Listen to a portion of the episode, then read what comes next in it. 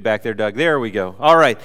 So we are continuing the book of Luke, and this is the last week of this part of the book of Luke.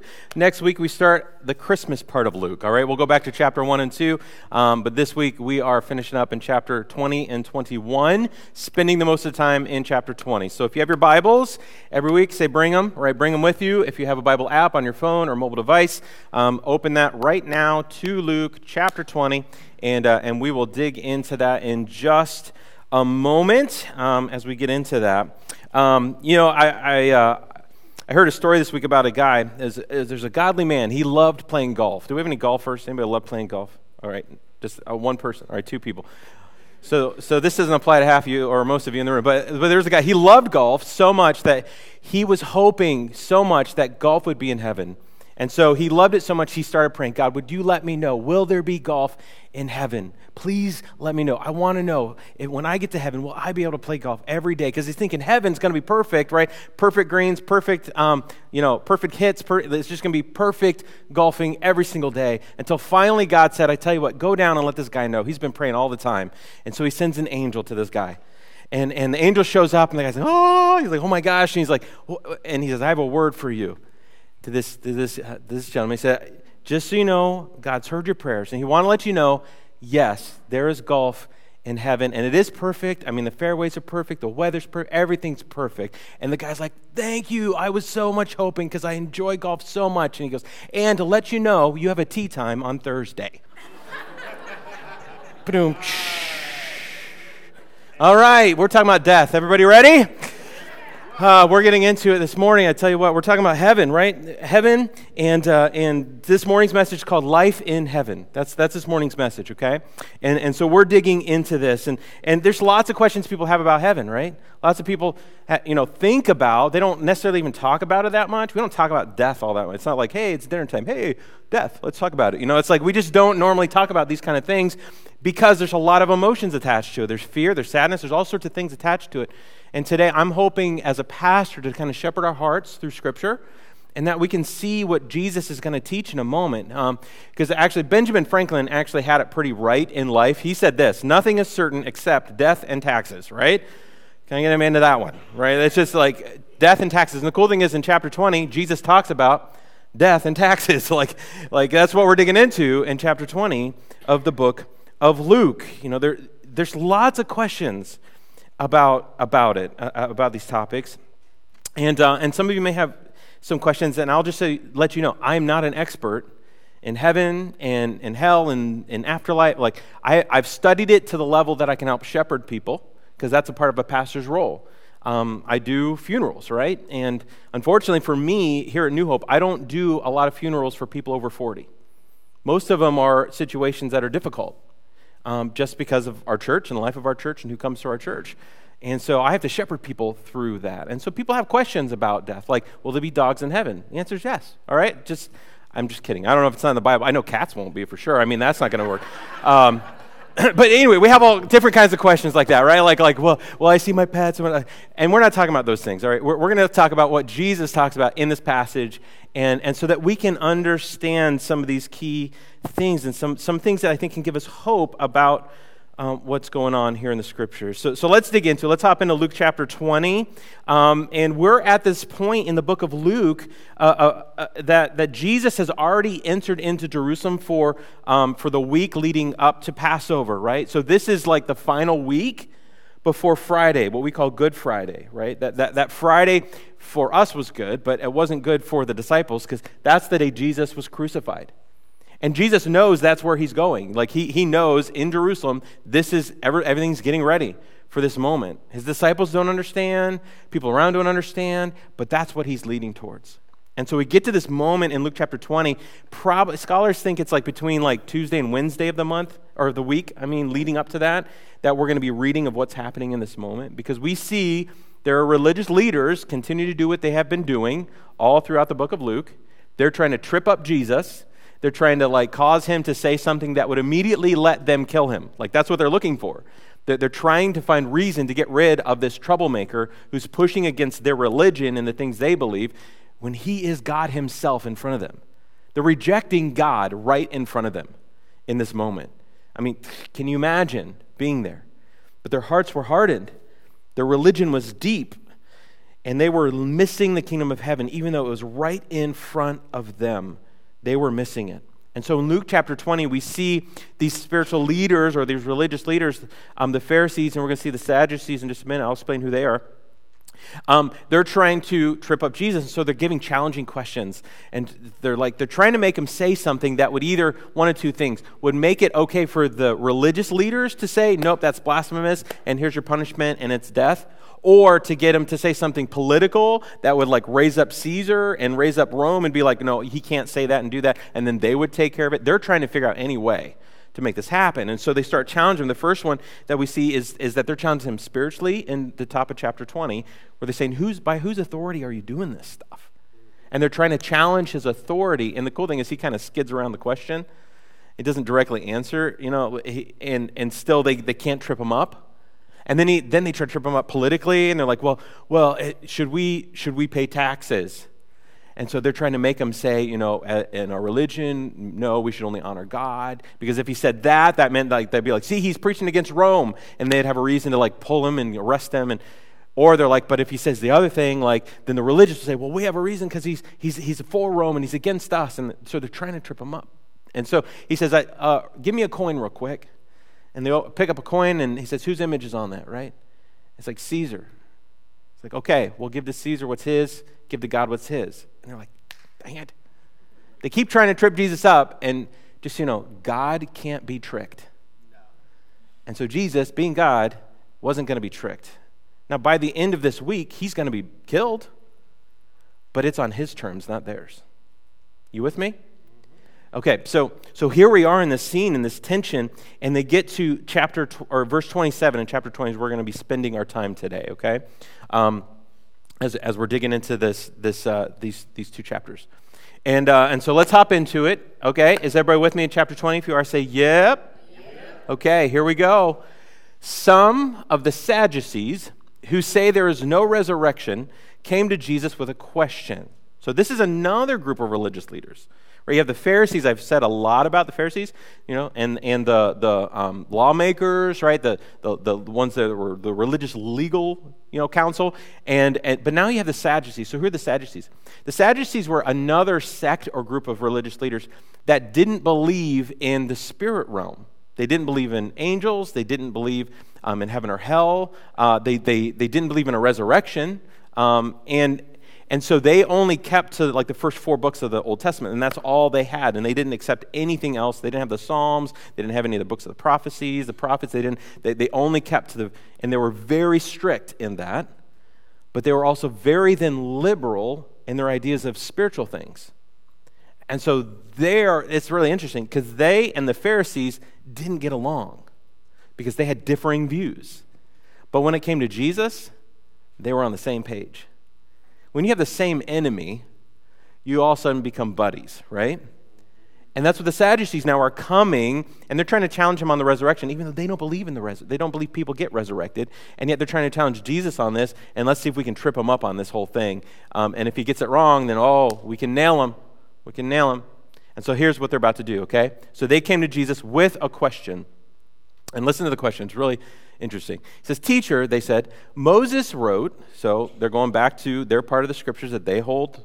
Moses wrote for us that if a man's brother dies and leaves a wife but no children, the man must marry the widow and raise up offspring for his brother. So it was this whole law that if you got married, your husband died, you didn't have any kids, the next brother to that guy would have to marry her and then try to have a son. And the law was as if when she then bore a son or daughter, that would actually be the kin of his brother, not his, so that his brother's name would continue on.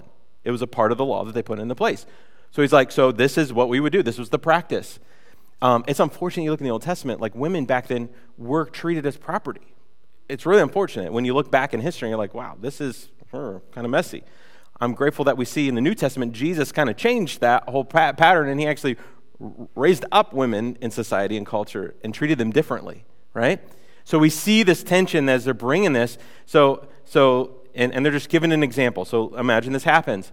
And now there was 7 brothers. The first one married a woman and died childless.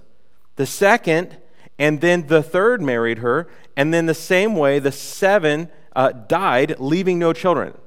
Okay, at this point, I wouldn't marry this woman because you're wondering what's happening to all these guys, right? Like, what kind of poison she put in her drink? Like, she didn't want to be part of this family to begin with, you know? Like, come on now, like, what's going on? So they're just giving a hypothetical, all right? So this isn't a real story. They're giving this hypothetical, like, so this, by Moses' law, this is what would have to happen in this process with this poor woman. And then they get to the question, finally, the woman died too. Well, she's like, I've had it now, you know, like, now then, at the resurrection, whose wife will she be since the 7 were all married to her? Interesting question, right? It's like, okay, at the resurrection, if they're all going to be in heaven together, well, which one in heaven is going to be her husband? Because she married all of them. And so they're trying to trick Jesus in this answer, even though they don't believe in the resurrection to begin with. They're just trying to find something to trip him up on, or trying to prove a point like, see, because it doesn't work here on earth, it won't work in heaven, so there's no heaven, there's no resurrection. Like, they're trying to, like, argue. Jesus is smarter, okay? And this, I'm just going to read it. So Jesus replied, the people of this age marry and are given in marriage, but those who are considered worthy of taking part in the age to come and in the resurrection from the dead will neither marry nor be given in marriage. And they can no longer die, for they are like the angels. They are God's children, since they are children of the resurrection. He says, but in the account of the burning bush, even Moses showed that the dead rise, for he calls the Lord the God of Abraham and the God of Isaac and the God of Jacob. He is not the God of the dead, but of the living, for to him all are alive. Now some of the teachers of the law responded, well said, teacher, and no one dared to ask him any more questions. You're like, because he just went, booyah. You think you know heaven, but you don't know heaven. Let me explain a little and teach y'all, right? That's what Jesus just did. They thought they knew, and they thought they were going to trip up Jesus, and then Jesus gives them an answer, the reality of what happens in heaven. And I want us to understand this picture for us, right? Because this is that tension for all of us. I'm pretty sure I saw the statistics. 10 out of 10 people die. Did you know that? Like, we are all going to face it at one point. I would much rather face it knowing than not knowing, right? I'd rather get to that point in my life. And the reality is none of us know the end of our days. We don't. Like I said, most of the funerals I do are for 40 and under. Like, that's, woo. I'm telling you, all the funerals I've done, every single time, it opens my eyes to eternity every single time. It makes me grateful for what we're going to share and talk about today. And that's what I'm hoping. This will give us some understanding and some hope and a clear vision of God's dream and God's call and what God has done and put together in heaven for all of us. So I've got 3 quick points this morning, okay? So if you've got your worship programs, there are 3 fill in the blanks, and you can add notes to the bottom in that blank space if you want to, as God kind of brings understanding or makes you just that he might bring insight by the Holy Spirit in your life of some things. So let him do that, and I would encourage you to take notes. But we see this as Jesus answers. He talks about relationships, right? It's about marriage. Like, well, in heaven, it's not like that. Things are going to be different in eternity. And so I want you to write this down. In heaven, relationships will be different and better. In heaven, relationships will be different and better. He says to them, your argument is a moot point. Like, you don't have an argument, because in heaven, none of them will be married. Because marriage doesn't have to be a thing in heaven any longer. Like, you think about at the very beginning with Adam and Eve, they were married, and then what was a couple of things that they did? One, they procreated. They made kids, right? And that was a way of populating the earth, and that was a part of the call in the beginning was like, go populate the earth, go have babies, go. And that's the way we grow population is through boop. I'm not going to explain it. All right, so that happens here on earth because it needs to happen. In heaven, there does not need to be procreation because once you're in heaven, heaven's population is set. You're not adding to heaven by having more and more babies, because that happens here on earth. He's like, in heaven, it's completely different. The relationships are going to be different. Marriage is not going to need to be a thing any longer. And for some of you, you're thinking, boy, I'm glad that's the case, right? Some of you are like, I can't wait to get there. That's... Yeah, no point, no elbows on that one, all right? No arguments on the way home. But some of us are like, but that's a bummer, because maybe you have a great marriage, and you're like, but I'm not going to be married to them. And so there might be a sense of, well, that kind of stinks, actually, because I love spending time with my wife or my husband or whatever it is, right? Like, we love each other. Here's the thing. I want you to understand, though. In heaven, it's going to be different, but it's also going to be better. Like, those relationships are going to be different, and that's okay. But they're going to be way better. Do you know why? There's no more sin. There's no more brokenness. There's no more hurting each other. Like, all that's done. And so you don't have any of those tensions in relationships. You actually have this beautiful picture of relationships. Now, let me talk to all the single folks in the room, because we have a lot of single people here, whether you've always been single, whether you've been widowed, whatever that might be. I need you to understand some things in this for you. The world may tell you the end goal of happiness and joy is marriage. Those who are married will tell you the opposite, but that's what the world tells you. Right? That, like, that is the end goal. If you're married, you're satisfied, you're complete. But that's not God's end goal for you. That's not God's end goal for any of us. His end goal is Him, right? So if you're single, I need you to know, enjoy it. Like, don't feel like you're lesser than. Actually, in the kingdom of heaven, you are already prepared for what you're going to experience in heaven. That's awesome. So you get to practice more than those who are married get to practice in what it looks like to love each other, to be in community with each other without all the complications of sex, of marriage, of the complications of in-laws, like all that stuff that comes into it. And I'm speaking truth. Am I lying here? No? Like, I'm speaking truth in this tension of this. And so often those of you who are single, you feel like you're lesser than, and you are not. You are not. Because that is not your end goal. Your end goal is Jesus. And in heaven, this picture that he says, there will be no marriage, we see all through the New Testament, even in the Old Testament. We see this in the New Testament, though, that the church is the bride of Christ, and Christ is the groom, and we are the bride. And one day there's going to be a party. The bride and groom will be together forever, and that image of marriage won't be us. It'll be us and our Savior together. We all get to be married to Jesus in the sense that we are now with him forever. And so that image of marriage completely changes, and we get to be with him. Isn't that good news, y'all? Like, that's heaven. In heaven, relationships will be different, and they'll be better. So if you had a great relationship here on earth, it's going to be even better in heaven. Isn't that awesome? If you had a crappy relationship here on earth and they get to heaven, you're going to have a better relationship with them in heaven, right? You with me? Yes. Some of you don't want to meet some people in heaven, and just so you know, they're going to be there. Because heaven, there's no favoritism, right? Relationships will be different, but they will be better. They will be even better. Are you with me? Is everybody with me? Yeah. And so that's what Jesus is teaching. He's like, you can't think about it like you think about it here on earth. It's going to be different, but it is going to be better. It's going to be way better. All right. See, I'm cruising along. I mean, I got like 26 minutes, and I only have 2 more points. Isn't that cool? So here we go. Point number, whatever this is, 2. In heaven, there will be no more death, and we will be like the angels. These are the words of Jesus, right? Saying, in heaven, like when we're with God forever, when we're in heaven, death is done. There's no more dying. It's finished at that moment.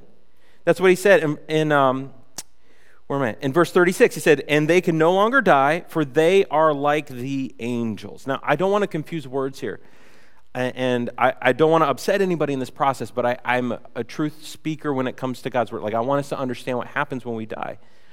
In this moment, when we die, we as humans don't become angels, okay?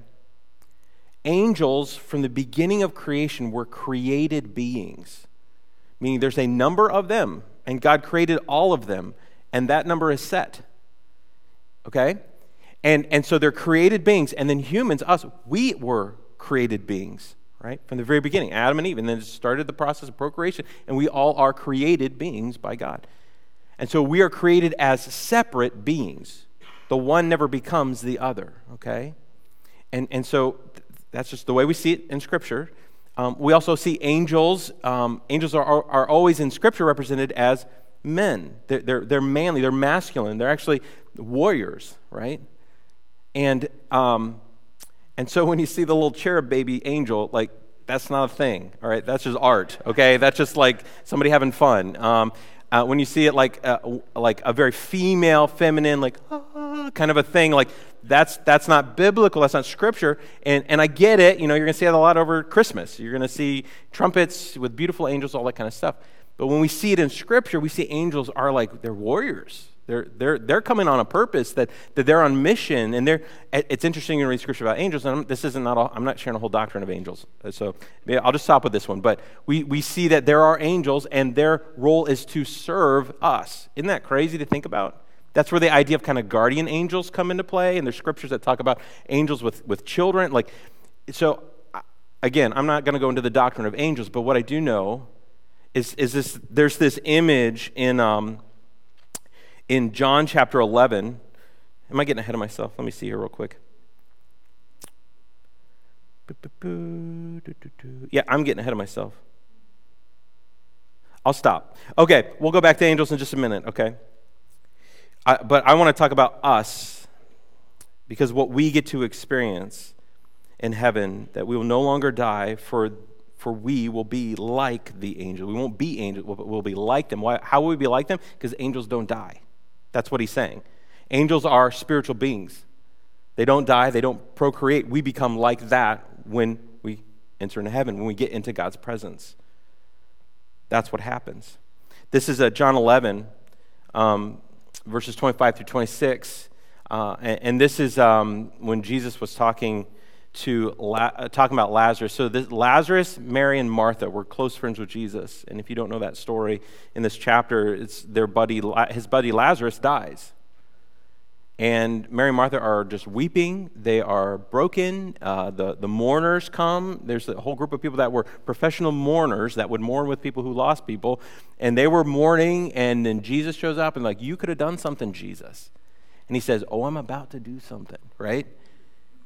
Because in this moment, we see Jesus calls Lazarus out of the tomb. He's already in there. He's been in there a while. They're saying, don't open that. He stinks. Like, this is not good. Like, and they're saying, no, he's going to come out. This is the first mummy experience, all right? So, like, he is wrapped in cloths and everything, and he comes back to life. And Jesus is showing them, listen, I am the one that keeps life and death. My heavenly Father is the one that controls life and death. He knows what's going on. And so he calls Lazarus. He raises from the dead. Now, here's the thing. Did he stay raised? No, he died again, right? like it was temporary in that moment. He said, we're going to have you around for a little bit, but you're going to die again, and then you get to be in heaven, right? You get to be well, Jesus says, with me. So Jesus said to her, he's trying to comfort them.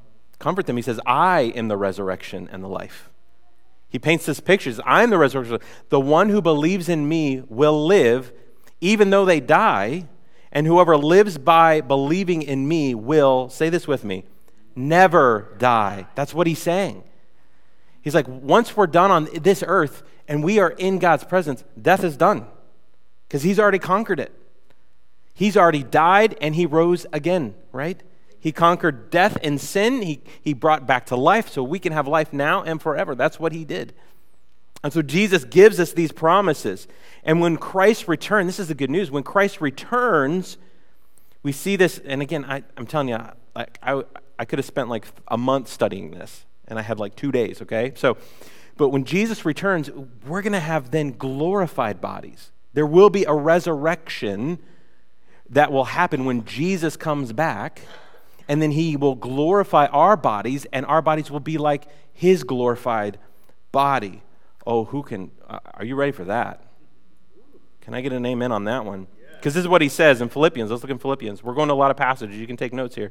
Philippians chapter 3, verse 20 and 21. He says, but our citizenship is where, say it with me, is in heaven. Like, we think it's here on earth. We get confused sometimes when we try to make it earth, right? Even as Christians, like, we get confused about our citizenship. We want our loyalty to be on earth because we like some of the things on earth. And he says, but that's not us as Christians. Our citizenship is in heaven. That's who we are. and we eagerly await a Savior from there, the Lord Jesus Christ, who by the power that enables him to bring everything under his control, that's going to happen, will transform our lowly bodies, these ones we live in now, so that we will be like his glorious body. We will be glorified in our bodies in the presence of Jesus. Woo! Yeah. Everybody old in the room should have said amen right there, right? Amen. Can I tell you what? There'll be no more aching, no more sagging, no more hurting, no more sickness, no more cancer, no more acne, no more hemorrhoids, praise Jesus, no more bunions, no more bad eyes, no more arthritis, no more hair loss, all right? No more infomercials. They're not needed. Why? Because we get to live in glorified bodies before God and perfected in his presence for eternity.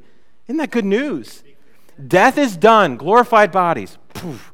Can't wait for that day. I'm getting older. Things are changing. Those of you who are young, some people ask the question, well, when we get to heaven, like, what age will we be when we're in heaven? I don't have that answer. I just don't, okay? My hope is like 27, like 26, like, right? Like that's where we hang out, right? In that world, you know, it's like, yeah, that's the body I liked. You know, that's the one that did what I wanted to do with it. You know, I could eat Doritos and feel fantastic and drink Mountain Dew. Can't do that anymore, right? Things change.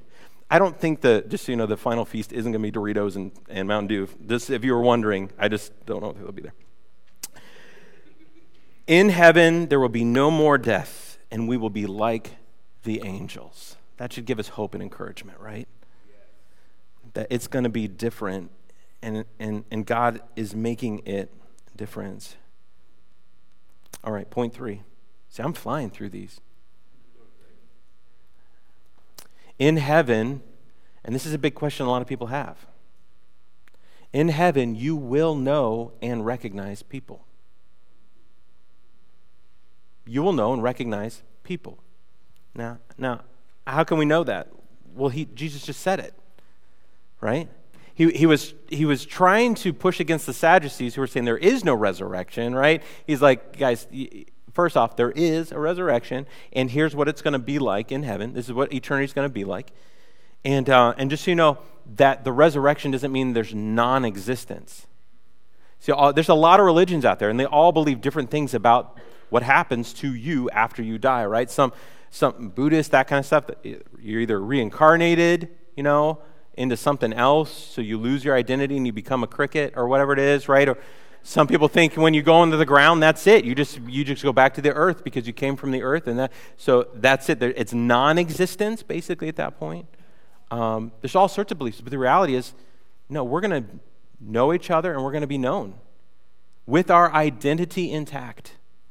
And Jesus says to them, listen, even Moses, because he goes back to the books that they actually read in the Bible and says, okay, let's go back to Moses, because Moses, when he calls God, he just doesn't call him the God of like nobody. He says, no, this is the God of, right, he calls him the God of Abraham, the God of Isaac, and the God of Jacob.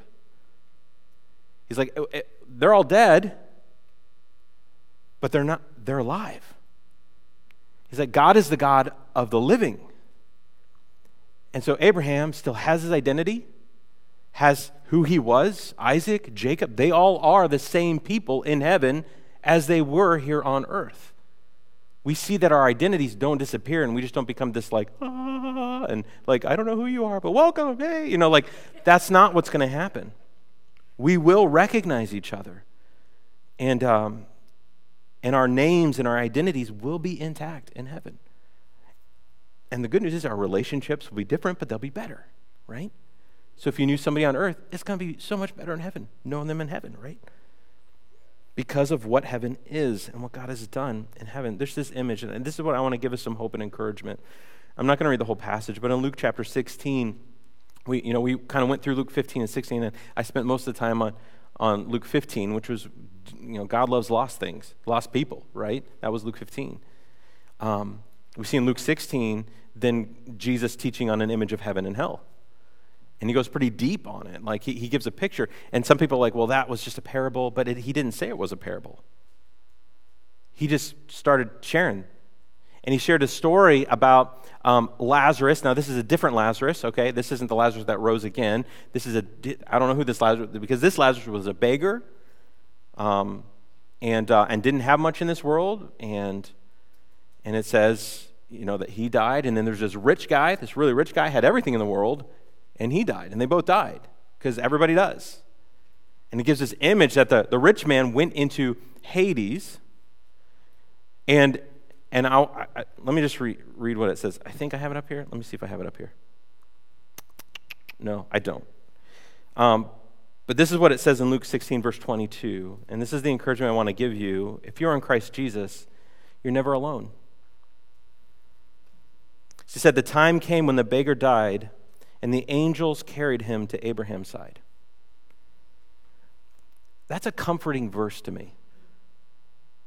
You know, like when we end this life here, it's not loneliness. Like this imagery that Jesus has given us is like we are ushered into heaven by angels, y'all.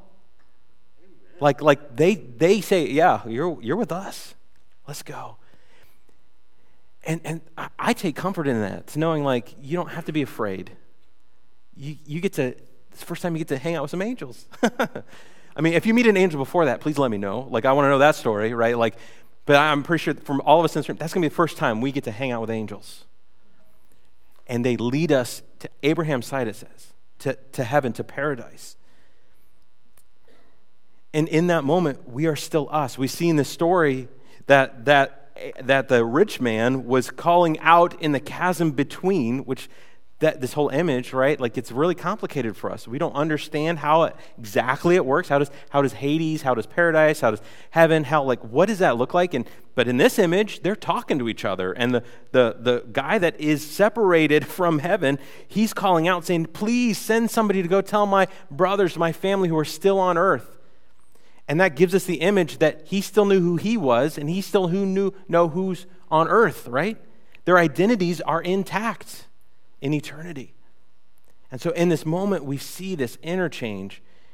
And Abraham says to him, like, listen, they have the law and the prophets. They have God's word. They have people already telling them about it. It's up to them whether they reject it or not. And that's our condition. That's us here on earth. God has given us everything we need to come to knowledge and salvation through Jesus Christ. But it's still on each and every single one of us by free will to choose. Where are we going to go?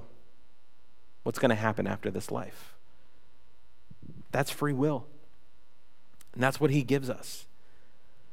But I need you to understand that in heaven, we will know and recognize people. We will know and recognize each other. And for some of you, you can't wait for that moment, right? That is a sense of comfort to know, I'm going to know, I can't wait to see those I loved up hanging out with them again, right? Some of you are like, when I get to heaven, if I see somebody I didn't like on earth, oh, dang it, right? And that's our human judgment, right? That's our favoritism, like who should get in and who shouldn't. Like our judgment is so weak, y'all. God's judgment is perfect. And salvation is in his hands, not ours. We don't get to choose who gets saved and who doesn't, right? That's not on us. It's our job to present the gospel as Christ followers, to represent heaven, to be citizens of heaven here while we're on this earth, to represent heaven while we're on this earth. That's our role as Christ followers. Because I tell you, I want to have as many parties as possible in heaven. And I want to be a party maker in heaven, right? And I want all of us to be party makers in heaven, sharing the truth of the gospel. And so today, you know, as I'm talking about this topic, today, my heartbeat isn't to cause fear in any of us, but hopefully to give us comfort. But for some in this room, you don't know what's going to happen. You don't know this Jesus and what he's done for you. You don't understand what happens at the end. There are two eternities. And one is with God in heaven forever, and one is separated from him, and ultimately in hell separated forever. Those are the two things that will happen in the end of time. And I'd rather be in a resurrected, glorified body in the presence of a heavenly Father who paid the price for me to be with him than to be separated from him because of my own pride and the decisions I made while I was on this earth. And so lovingly today, I'm inviting you, if you don't know God, if you don't know Christ, if you don't have a relationship, if you've not confessed in your own mouth, just so you know, there are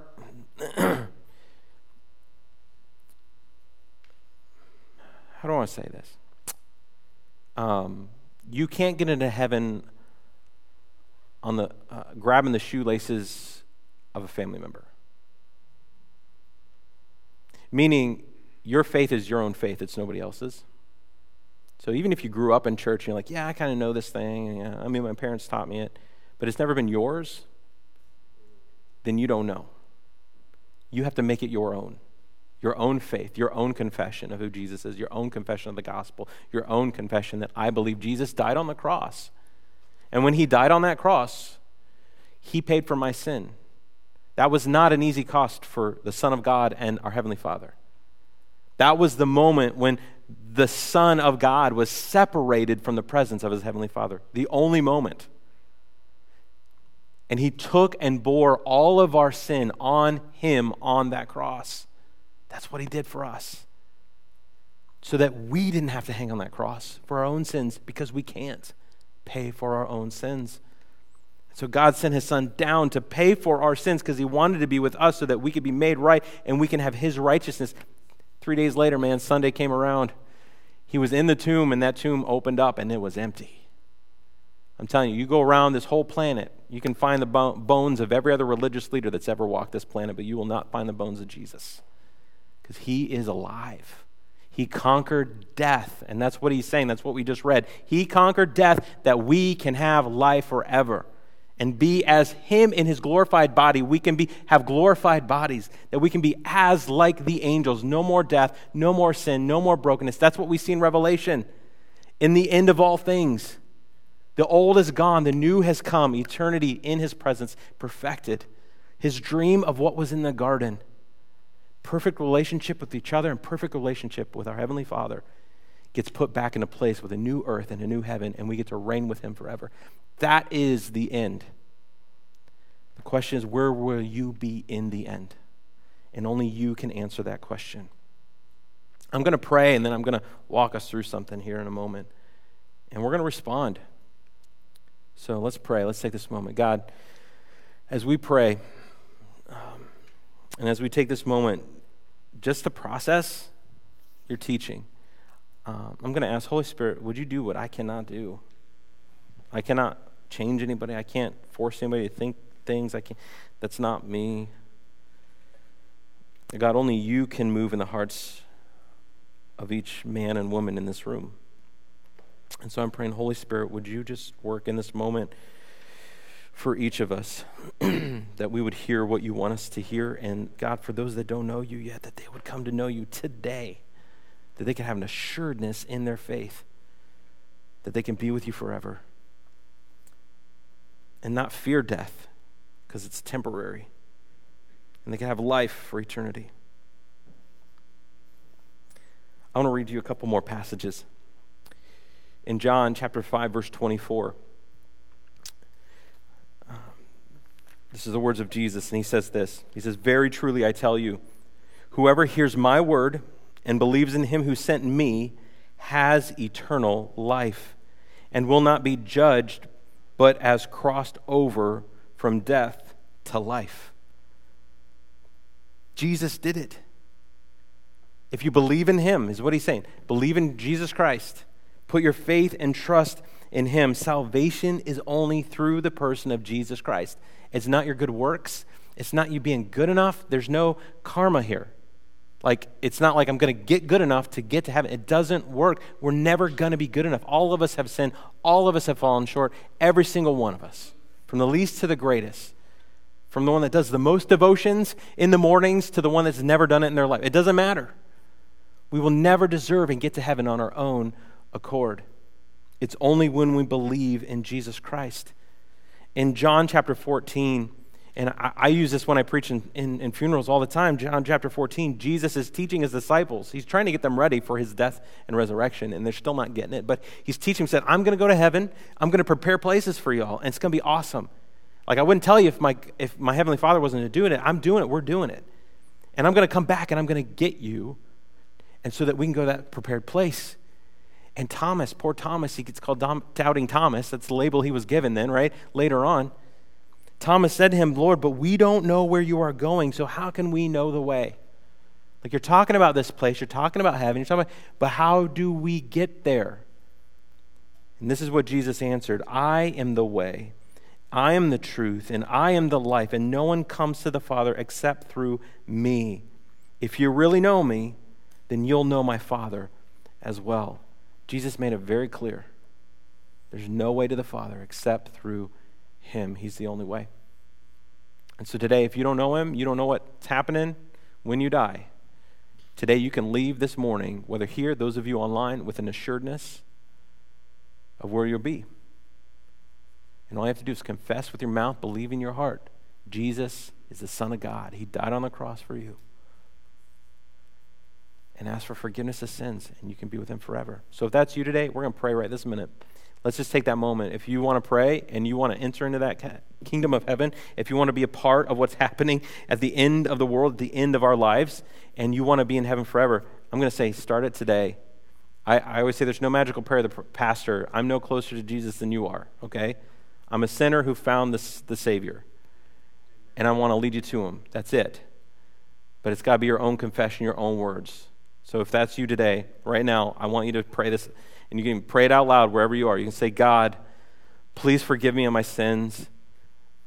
I know I'm a sinner and not right before you. And when I die, God, I don't want to be separated from you.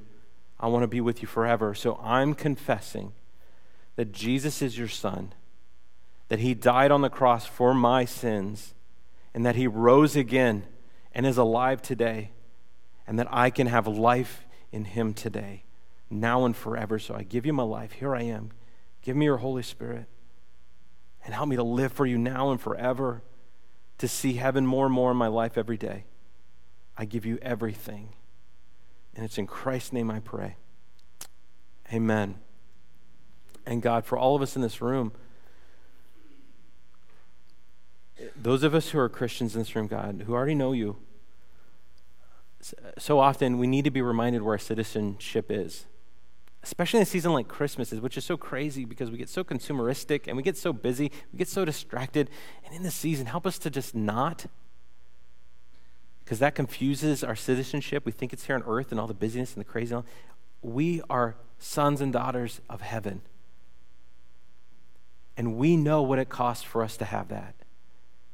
And so, God, as we respond and worship in a moment, as we sing about what you did for us through Jesus, just open our hearts with a huge amount of thankfulness for the work of the cross, the power of the empty tomb, and that we can have life in eternity with you, with no more death, no more brokenness, no more sin, no more hurting, no more pain, no more cancer, no more any of those things that are on this cursed earth, but in perfection with you forever. We praise you for it, God. So just